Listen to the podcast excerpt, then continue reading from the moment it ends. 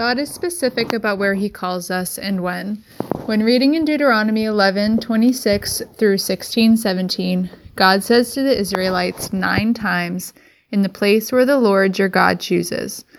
The first verse that stood out was Deuteronomy 12 13 through 14. Take heed to yourself that you do not offer your burnt offerings in every place that you see, but in the place which the Lord chooses. Burnt offerings were a regular offering occurring frequently at specific time in conjunction with cleansing. Here the Lord is saying, Don't just do this every place you see, but the place I choose for you, and there you will do what I command. This reminds me of 1 Samuel 15:22 where it says to obey, to obey is better than sacrifice. It might have been more convenient for them to offer it at every place they saw, but God is not a God of convenience. He wanted them to go to the place that He chose. Each time in this group of scriptures, God says, in the place where He chooses, is in reference to either an offering, giving the tithe, or having a feast and rejo- rejoicing. All of these are in specific places at specific times. The location is so important to God that even in verse 14, 22 through 25, God says, you shall truly tithe all the increase of your grain that the field produces year by year, and you shall eat before the Lord your God in the place where he chooses to make his name abide. But if the journey is too long for you, so that you are not able to carry the tithe, then you shall exchange it for money, take the money in your hand, and go to the place which the Lord your God chooses. So, how many of us, when we started to read or hear, if it is too far, were expecting or hoping for an easy way out.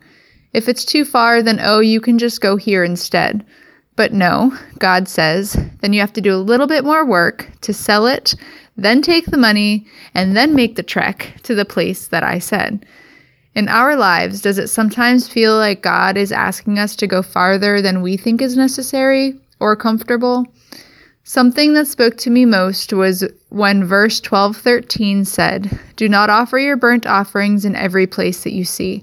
I took something from that in a more modern context as God saying to me not to be too eager to jump at every opportunity I see, but with prayer, ask God where He wants me to offer my sacrifices.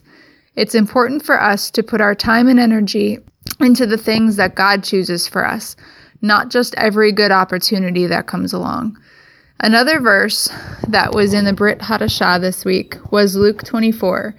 Here Yeshua has risen and shows himself to the disciples.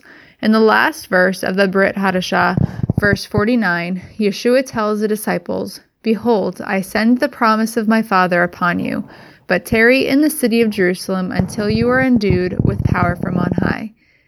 Here, Yeshua is telling them they will receive the Holy Spirit.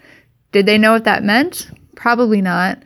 What if any of them decided not to stay in Jerusalem? Would they have received what God wanted to give them there in that place at that time? Yeshua didn't tell them how long to tarry. He didn't say, oh, stay five days until you receive the Holy Spirit. No, he simply said, stay until you are endued with power from on high. They didn't know how long. They possibly didn't know what endued with power from on high meant, but they knew where to be and when to be there, as long as they had to, until Yeshua's word came to pass.